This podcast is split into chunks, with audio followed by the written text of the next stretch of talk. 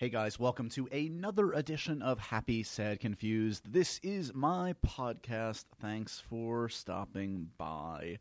This one is a big one for all John Green fans. You know who you are, you're nerd fighters. Whether you're nerd fighter or just a casual fan or just curious about who I'm talking to, or if you've heard a little bit about Fault in Our Stars and curious about that, uh, this week's episode is a really special one. John Green is a a really a force of nature in publishing right now, um, in in vlogging and video uh, blogging. Obviously, he is huge.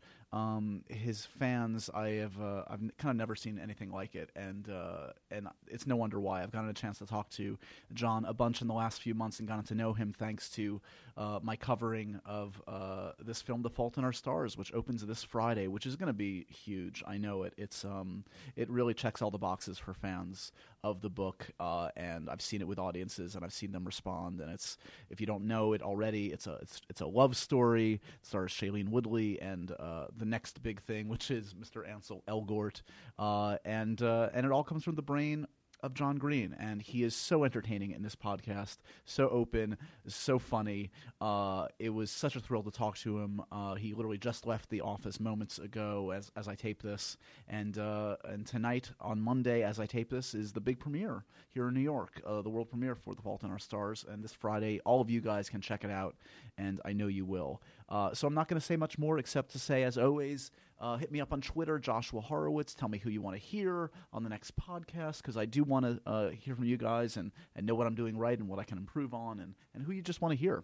Um, and as always, check out all my stuff on MTV.com and MTVNews.com and AfterHours.mtv.com and just just all the dot coms.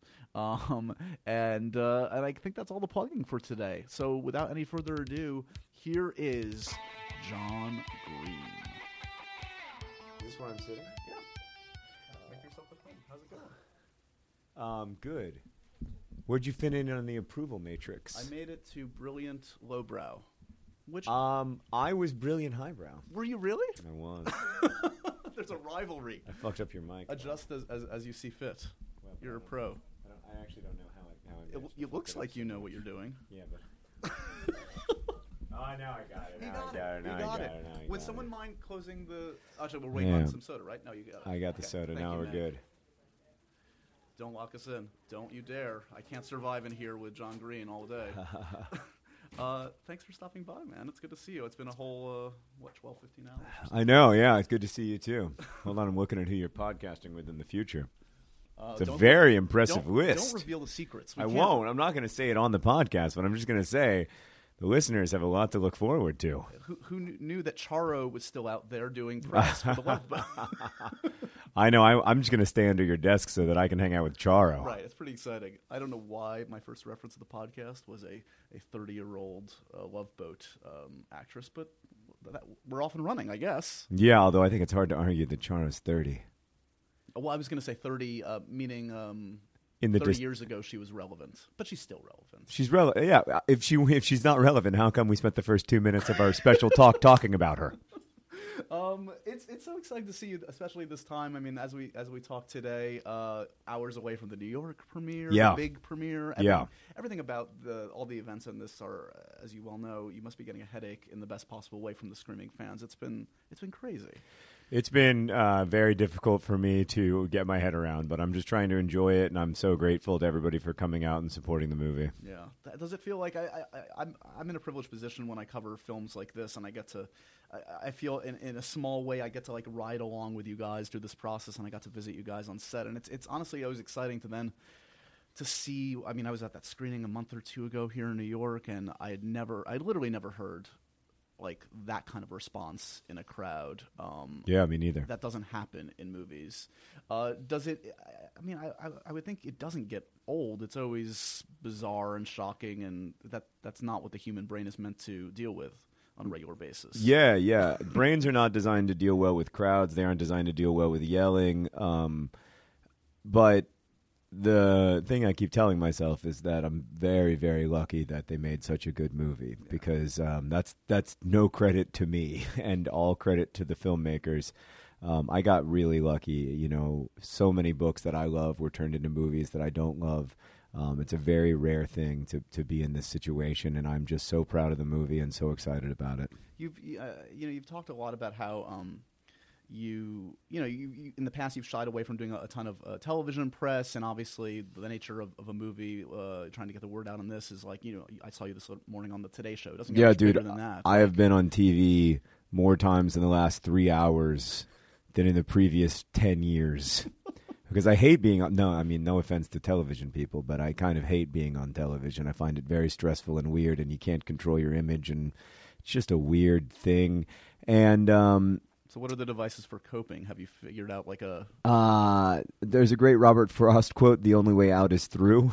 um, but I felt I, I really like this movie, and I felt like I had to say thank you, and the only way that I can say thank you is by um, by doing press. Yeah. You know, um, so this is fun. Like this is this is chill and cool, and it's good to hang out with you. And I I know you, and I like you, and uh, no one can see our faces right now.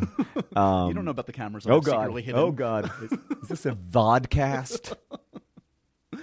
only for you. Only for you. Uh, does it feel like um, it's it's because it's an odd kind of conundrum about you. You're you're a very in many ways you're a very public person. Obviously, you put a lot of yourself out there thanks to the the, the vlogging and the and the um uh, and obviously your writing. Yet you have to keep some things back. Have you had to wrestle with that over the last few years in terms of like what you keep to yourself? You know we've had to think we've had to think about it a little more my wife and i than we used to um, because even when we there's long been a very supportive community of nerd fighters who made made our work possible and did great projects with us and that's still a huge part of our lives and it will be hopefully as long as i'm working but um, you know in the last couple of years with so much more attention and, and the book reading uh, reaching a much much broader audience than Sarah or I ever imagined possible. I mean, this never crossed our minds. We've had to be a lot more cautious just in the way we, we deal with our kids because I want I want our kids, you know, we live in Indiana and I want our kids to have normal Midwestern lives um, and to not have to think about this stuff too much. I don't want my, my kids to think about their, their parents too much. Like I never really understood what my dad did for a living and I think that was a great blessing to me. Right. Uh, I mean, I know you, you spent time uh, here in New York uh, years ago. Will Indiana remain home? Is that is that important for you guys to? I really love it there. Um, I'm really happy there, and we have great friends. I miss New York sometimes. I miss being able to order sushi at 3:30 in the morning. I miss um, the energy of the city. This is such a special place. There really is uh, no place I've ever been that's remotely like it. But um, a lot of the things that I dislike about being a person, like standing in line and getting a driver's license and the sort of like general oppression of crowds and bureaucracy. These are not things that New York is um, r- great at dealing with. So you're saying you're really happy to be right here in Times Square right now? I it's always, a it's a delight. I always say, yeah, it might be the one demerit of this job is the last five blocks of my commute of just Yeah, right, wading right. through the lovely tourists. But it's, it is a lot of very stressful weaving. Um, you have to weave and weave, and uh, everyone is nice. Uh, and I have to say, I mean, the, one of the nice things about New York is that it's the uh, people who are well known um, are treated with a great deal of respect in New York. That isn't the case really anywhere else. exactly. Uh, I think Daniel Radcliffe once called it his only heads up city, like the only city where he where he doesn't have to look at his shoes when he's walking. It's an important factor when you're Harry Potter. Yeah. Um, it's also got to be kind of like a screw the brain a little bit, knowing that you know you're the same guy you were basically. I would think you know five ten years ago, and five ten years ago, as you you've been open about, like you know you would have like a. a a book reading or something, and there would be what five people in the audience. And Oh, now- if I was lucky, I would be delighted with five. so how do you reconcile that that you're the same guy up there Yeah. and that was most of your life and now you're in this weird period that hopefully will continue where you're you're Mick Jagger up there. It's I mean, it's crazy. a young Mick Jagger, Right. uh, to be clear, not not current Mick Jagger. Mick Jagger is still young. He will live past beyond beyond all of us. Let's be honest. Just sort of pickled. Um, I mean that in a loving way, Mick Jagger. I know he's a huge fan of the podcast, He does love it. so Hey, yeah, Mick, uh, see you next week. yeah, we're looking forward to it. Um, I'll still be here, cowering under Horowitz's desk, waiting for you. Um, Yeah, it is. It is at times difficult to reconcile. That you know, the main thing is that my professional life is not my life, and and, and what I do for a living is not me. Right. Um, and I, as long as I can hold on to that, as long as I can hold on to the sense that uh, my life, my identity, my sense of self is not uh, is not wrapped up in my work, then when five people come to my readings, it won't be devastating, and when ten thousand people come to my readings, it won't make me think that I am right. uh, a different person or a better person or whatever. I mean, the great privilege and opportunity of, of consciousness is is being able to relate to other people, but but it has to be on a on a real personal level. So the the most important. I, I mean, the relationships that I, I, have with the Nerdfighter community is tremendously important to me. But the most important relationships in my life are with my family, my closest friends, and you know that stuff hasn't really changed. They don't care. I right. mean, my one-year-old baby definitely doesn't care. But even, you know, no, they don't care. They're proud of me in the same way that I'm proud of them when good stuff happens at, at their work. Uh, going back a little bit, when when did you when did you realize uh, that you could make a living at this? What was the turning point?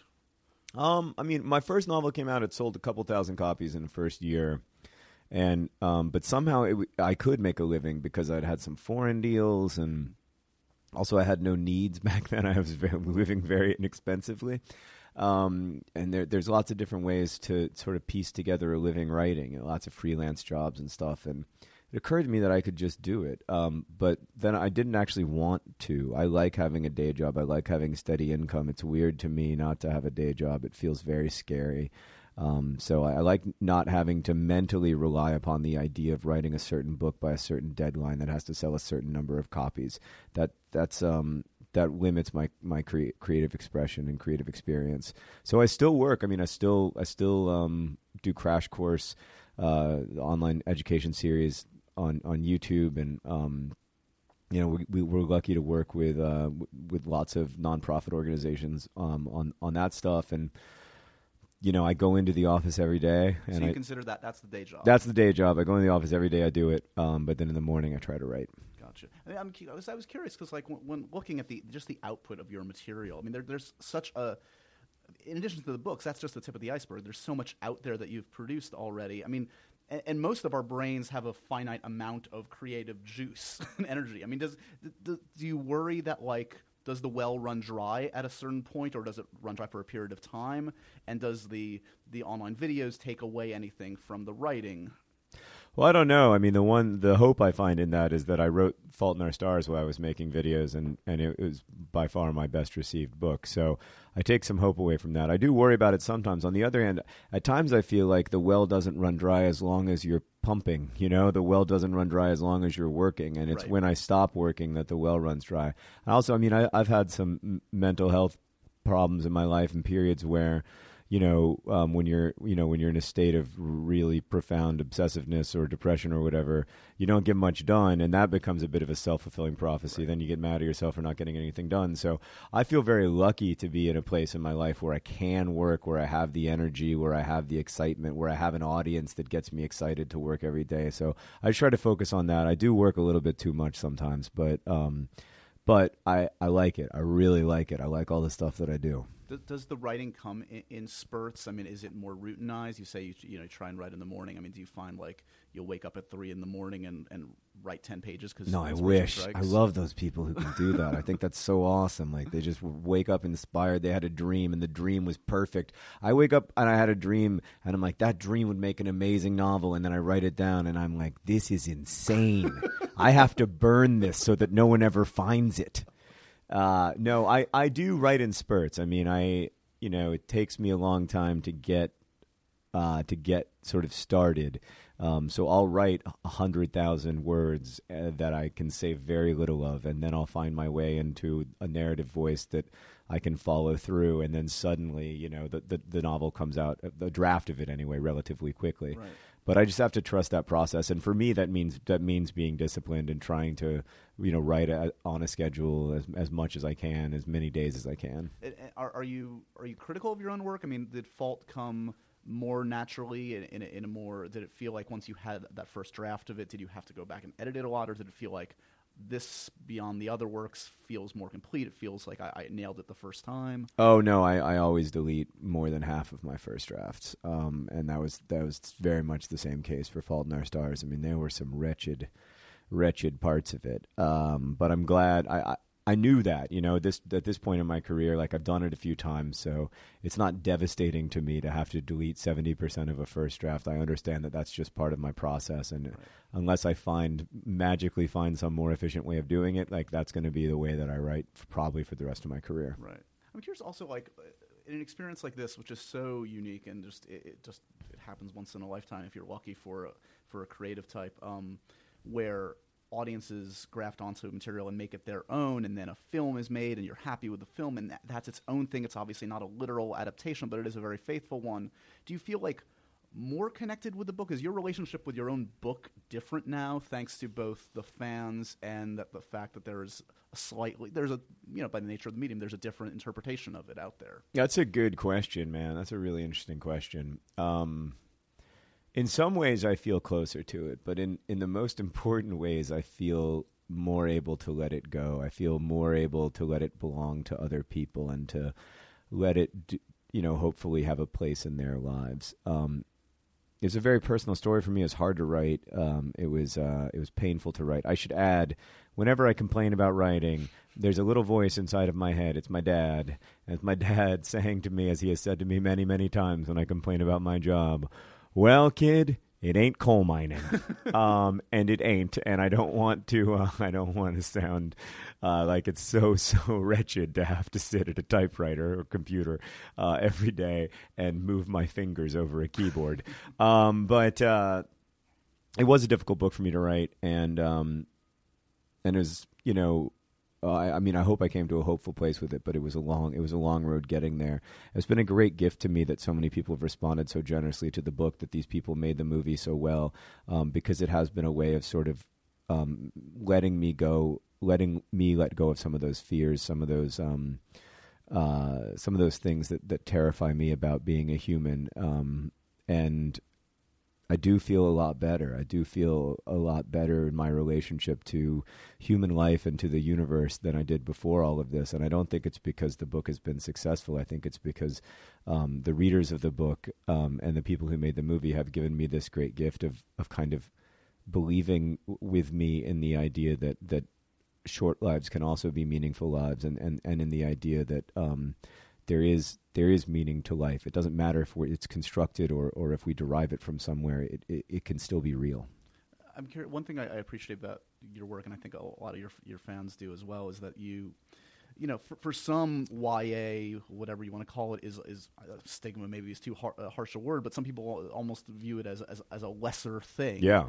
Um, and you embrace it. This is you. This is what you do best, and there's nothing to apologize for in connecting with teenagers in, in the way that you do. Yeah. Um, it was that something you had again had to reconcile a little bit, or that you had to feel like you were apologizing in the beginning, or did you always feel like, yeah, this is this is what I do best, and this is awesome that I can connect with such a, an important part of the, the development of a human being.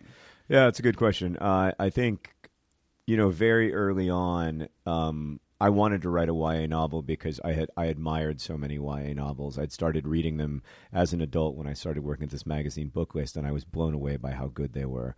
Um, but there was still a little part of me that was like, I want to be a proper fancy writer. I want to be a writer who gets proper fancy reviews and all of that stuff. It turns out that I have I have gotten a lot of proper fancy reviews, and I'm very grateful for that. But um, but there is there is still a stigma associated with it. I think that I kind of get a pass on that stigma, partly because of a lot of um, privileges associated with you know my my sex and my my race, but also because um, I write so-called realistic fiction, uh, and and one of the things I actually love most about YA is that I share a shelf with science fiction and fantasy and mysteries and and all kinds of romances. I mean, I write romance, but all, you know, a wide variety of romance, and and I share a shelf with uh, dystopian novels, and I love that. I love that those books can be in conversation with each other, and that we aren't drawing these bright lines between, um, you know. genre fiction and proper fiction because I I um I think of myself as a genre fiction writer and um, and I, I, I wish I could write fantasy. I have tried to write fantasy, and my friends have kindly told me that I should probably stick with what I'm good at. Um, but you know, we're so lucky in YA to live in, in a relatively uh, diverse publishing climate where teenagers, you know, move back and forth in, in their readings and they're comfortable reading both, uh, you know they're comfortable reading dystopias, they're comfortable reading urban Yeah. fantasy and realistic fiction, and that's really important to me. I think it's also been cool from my perspective. Like uh, I, I've been able to interview, uh, you know, a bunch of folks in, in that space, including like Veronica Yeah. Roth and Cassandra, and and there really seems to be camaraderie among you guys. I mean, There Veronica is. just tweeted something at you the other day. I saw it's, it's it seems like it's a very like collegial atmosphere to say the least. It's a tremendously supportive community. Um, I have to say that I, I have, I don't think, I don't know about much about the world of adult fiction, but I don't think maybe it's quite so supportive. Um, you know, we we all we are all fans of each other's books. I am I am a fan of Cassandra Clare. I am a f- huge fan of Veronica Roth. I you know I am a fan of these writers. I re- I buy their books the day they come out. You know, I I love Holly Black and I love Walter Dean Myers and I love Jackie Woodson and I, I, I love their books. Like I, you know, begged Jackie Woodson for a pre-publication galley of her most recent book, um, and got it yesterday and have been like reading it while I'm ha- having to do all of this interview stuff. Like as soon as I'm done talking to you, I'm going to go back to reading Brown Girl Dreaming. I'm so I, it is. It's a wonderful, wonderful thing. We're very lucky to have it. How much did uh, you think uh, J.K. Rowling change publishing change the, your, your your space? I mean, I think J.K. Rowling uh, made made it possible. Uh, I think that children's books, YA books, first off, they were seen as only for children and teenagers, not for adult readers. Um, but more importantly, uh, they were seen as sort of an afterthought in the world of, of publishing. And now, you know, we live in a world in which probably 20 of the 50 best-selling books in the United States are published for, for teenagers or, or children. That's a very different world from the one that we lived in even 10 years ago when I started publishing. And I think that uh, a lot of credit goes to J.K. Rowling. I think um, not enough credit goes to Stephenie Meyer. I think Stephenie Meyer also uh, opened up a lot of doors for um, YA novels in terms of adult readership, broad adult readership, and Absolutely. and that's made a huge difference as well. Have you have you spent time with J.K.? Have you ever? No, I have never met J.K. Rowling. I couldn't. I would never. I wouldn't know what to say. I would freak out. I don't even. I don't want to meet her. Um, never meet. sweat starts pouring down. Seriously, you're making me anxious just imagining it. I'd never meet. J.K. Come out. No, never meet your idols. Is she? Is she? Is she going to be on the pod? Um, no, I am.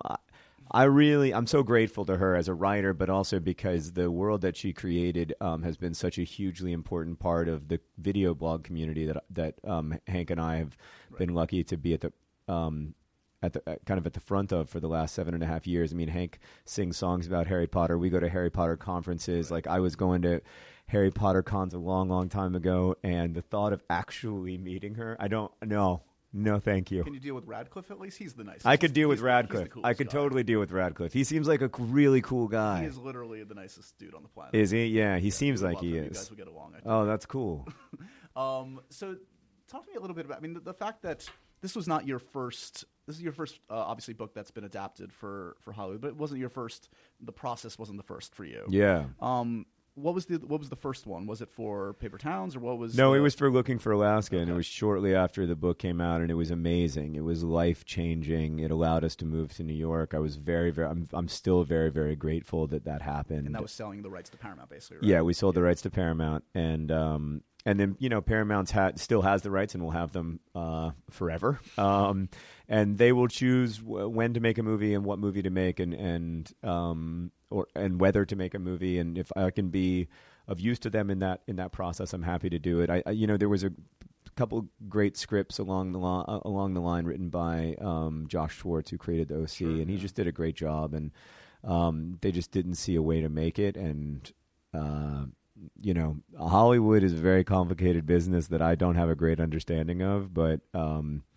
that one's out of my control. The other ones are in my control, which is awesome, and I'm very lucky about that and very grateful for it. Um, some of them were optioned, but they've all returned to me now. One would think, um, you know, I don't want to jinx anything, but after opening weekend uh, of this one, that suddenly there will be a lot more movement. I mean, Paper Towns is already obviously moving, Yeah. but suddenly a lot of people, maybe Paramount might be giving you a call. Have they already talked about potentially? Yeah, we've had bit? we've had some conversations. Um, look, I the main thing to me is not I. There is something magical about reading a book where you haven't seen the movie Right. or where you don't know the movie adaptation because the characters belong to you. They are wholly inside of your minds. If you're the kind of person who pictures characters when you read, you can picture them. If you're not, like I I don't really picture faces when I read or anything, but um, but the thing that's happening inside of your consciousness is so special and weird and powerful.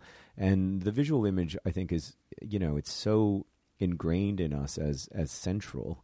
Uh, we live in such a culture of hyper saturated images that um or hyper saturated with images that like I think it's very difficult then to read a book and not see those people, Right. you know. Um, so I think I, I'm I'm okay if if they don't make a movie. To me, to me, the question is not like should we make a movie. The question is can we make a good movie. Right. And if the answer to that question is yes, then let's do it. Like if it's going to be as good as The Fault in Our Stars and it's going to be as wonderful an experience and I'm going to have amazing friends out out of it like Shailene and Ansel and Nat and Laura Dern and Sam Trammell, like yeah, absolutely, let's do it. Um, but if it's not going to be a great movie, let's not. So uh, it occurs to me as you were talking, like, have they put out a, a version of of Fault in Our Stars with the actors on the cover? Yeah. And is that that's okay with you? Yeah, you know, it's funny. I was not psyched about it, to be honest with you. I've never been a big fan of the movie tie in edition, as it's called. Um, but, you know, a couple months spending time with Shailene and Ansel in Pittsburgh and Amsterdam, I started to think, you know, these these young people have given so much to this book and they have they have been given such extraordinary life to Hazel and Augustus that I'm honored that they're on the cover. I'm honored that they get to share that book with me and um, and I will always treasure that my, my copy of that book. Yeah. It's it's exciting to to also see, and I've gone through this a couple times, like watching films in development come to fruition, and to see kind of a star born. I'm Shailene was already a star, but the, the, see the the fever around Ansel and the excitement, and I mean, obviously he's a great looking guy, but he's got just charisma to spare, and and and this is this is by far his first leading role, like Yeah. role. It's it's just it must be fun just as like a fan and friend to kind of see him emerge through this too. I am excited for him. I also think that he probably doesn't know what's about to I know, happen. You know, know, exactly. so I'm excited. I'm excited for him, but I also want to like hold on to him, hold on to him real tight. Um, he's uh, just a wonderfully talented guy, and he just did such a great job in this movie. I mean, I don't think it, it, I was I was a big fan of his and a huge advocate for him being cast as Augustus, but. I, I had no idea he was going to be that good, Yeah. um, and I think he just he understood Gus in, in profound ways, and yeah, he's going to be his his life is about to change for sure. Um, but I'm so I'm so excited for him, and and he um, he's going to have a great career, I think, as a, as an actor because he is wildly talented. this uh, Friday. I know there are a bunch of events. Obviously, there's the premiere tonight here in New York. I think you guys are doing an event the night before, like the night it. Yeah, Thursday night, right? yeah. Are you also like? Are you just going to be kind of going from theater to theater, trying to? I mean, if I were you, I would want to just like soak in that reaction because it's going to be so cathartic Yeah. for people, and it's going to be just a buzz to feel it. Are you going to be out in the theaters this next weekend? Yeah, yeah. I can't. I mean, I And tell can't. us where exactly. And Yeah, when. yeah, what times? What what what showings and what theaters? I am. I am going to go to the theater with um with my wife and and some of our friends, and you know, sit in the back and just uh just just enjoy that that magic moment of um that that you know we've been building toward for the last almost three years since this book came out, and then. I'm going to go on vacation with my kids to a place with no cell phone service and no Wi-Fi. Undisclosed cave. yeah, exactly. What's your disguise going to be in the theater? Because everyone in that theater is going to. I'm not gonna have a disguise. I figure if you walk in like a minute after the movie starts and you sit in the back row, no one's mm. gonna notice. I don't know, you're tall, tall drink of water. I don't know, maybe I'll, maybe. My wife is always telling me to wear a hat. Like whenever we leave the house now, she's like, she's like, why don't you put on your hat? And I'm like, because it's not like the hat is magical. Like I still look like myself. People would just be like, oh hey, that's John Green in a hat.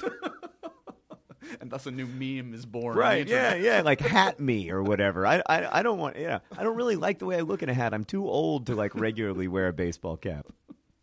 Um, do you, I mean, are you the kind of guy that thinks about career in terms of like where you're going to be in five years? Because I mean, is it? Do you see yourself primarily now, like if you know, on a immigration form or something? Do you write writer? I mean, what do you? you know what I mean? I always write novelist and video blogger, which I'm sure is the most pretentious answer on the oh, yeah on your on your immigration form when you're visiting you're visiting Canada, and they're like, "Oh, thank you for way too much information about your life, man." yeah.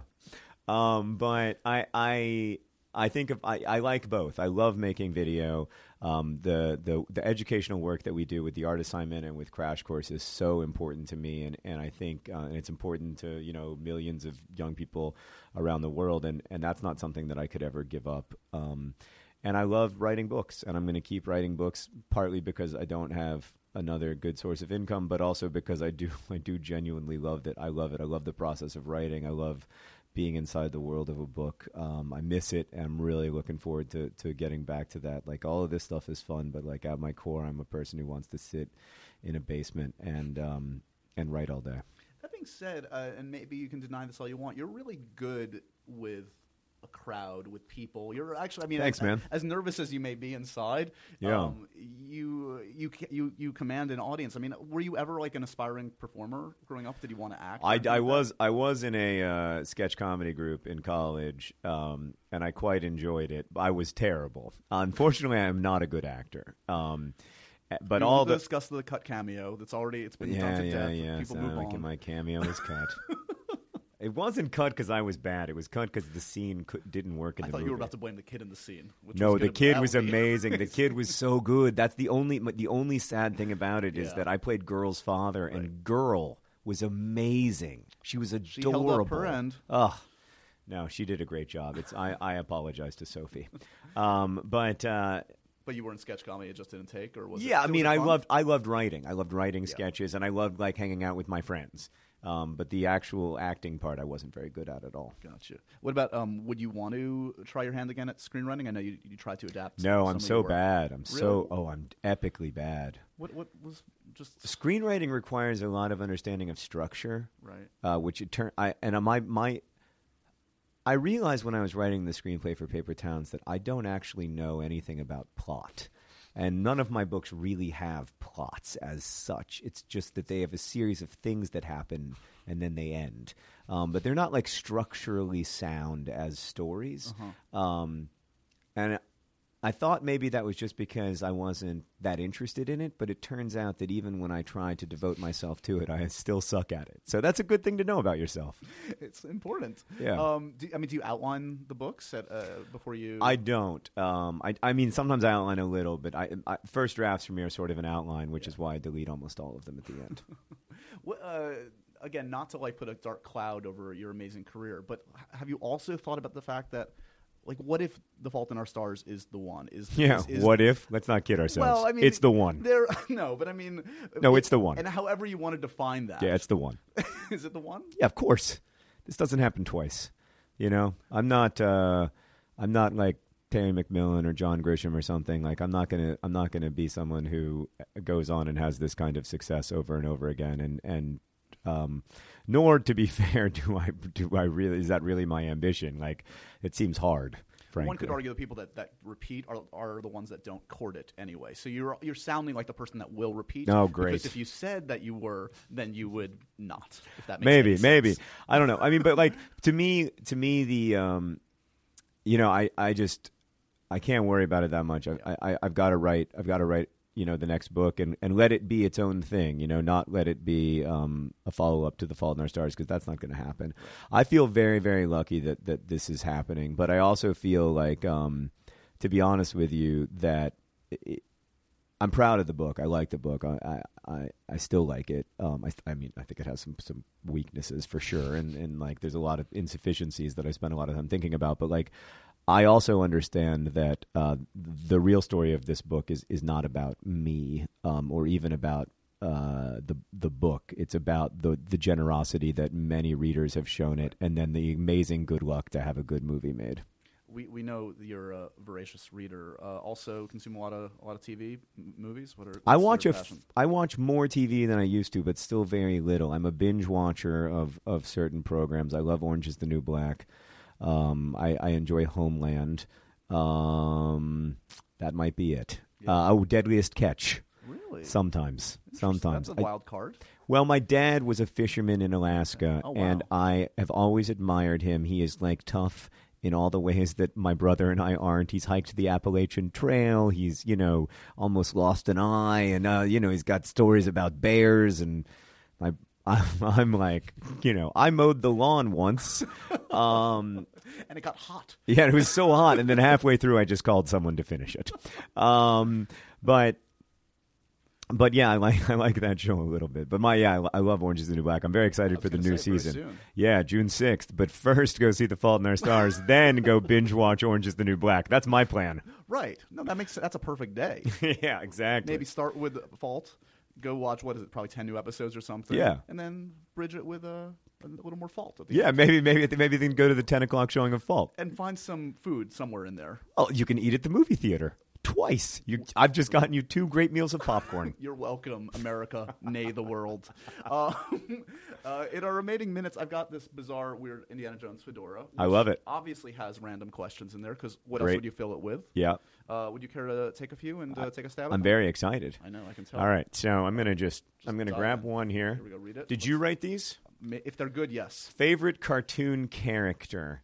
Um, Ferb on Phineas and Ferb, a wonderful program. D- Um, I I have a child, so that's why I know that show. But also, even if I didn't have kids, I would still watch it. Have you ever seen it? I, I, I'm aware, but I have not. Oh, yet. it's a game changer. Your life is about to get so much so better. excited. Thank you, John, in advance. First concert.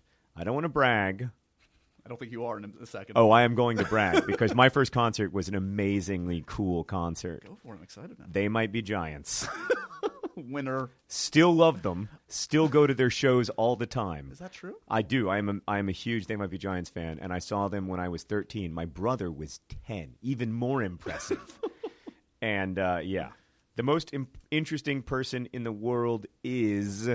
That's a difficult call because my heart says Beyonce. is that um, true? Is, that, is your heart saying that, or is your mind saying that? I don't know. Everything inside of me is saying Beyonce, so maybe I should just give up and say it's Beyonce. Listeners should know he's now doing the single ladies dance. I to the am. I am. I am.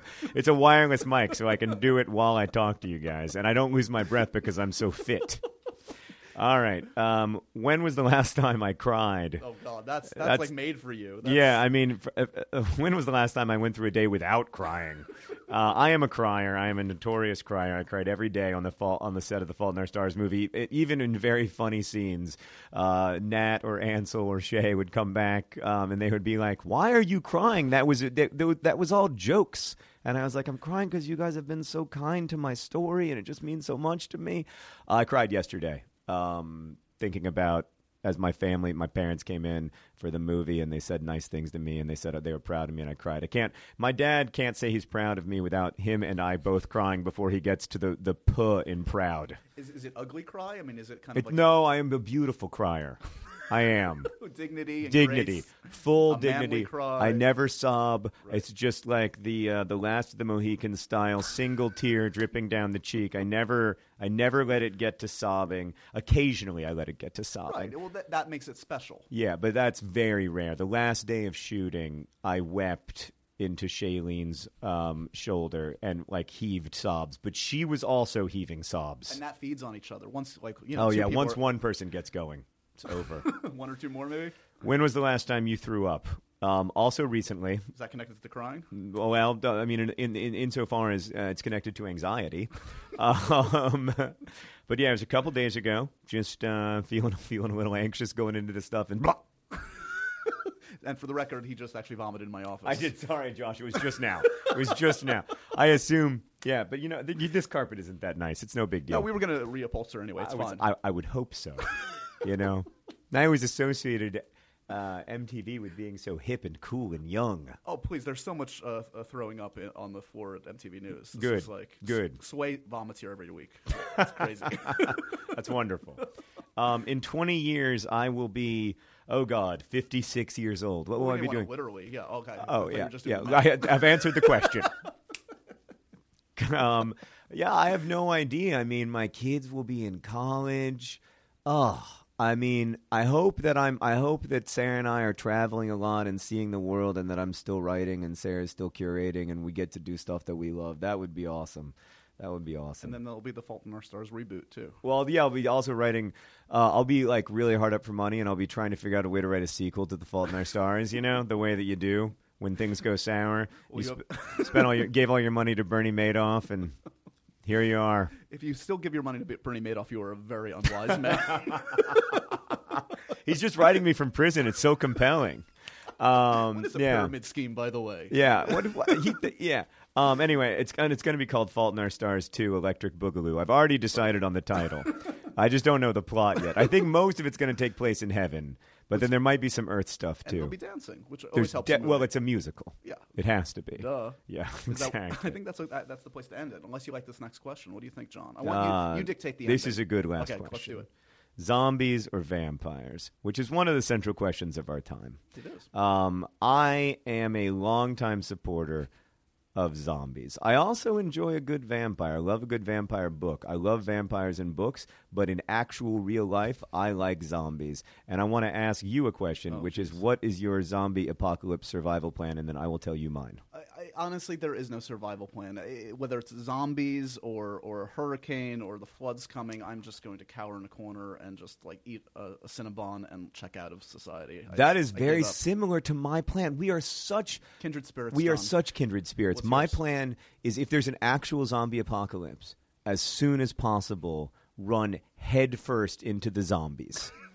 I don't want to go through. I don't want to see people I love be destroyed by zombieism. I want them to watch me be destroyed by zombieism. I want out as quickly as possible. Most disturbing aspect is you've really put a lot of time and effort. into Oh yeah, no, I am ready.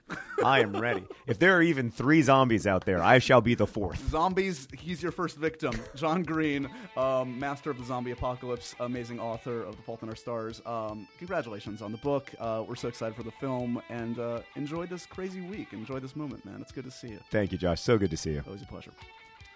Thanks, buddy. That was so fun. So good. God, that Always was good to see you. genuinely enjoyable. Oh, like, wait, that's not supposed to happen on a press tour? No, I know.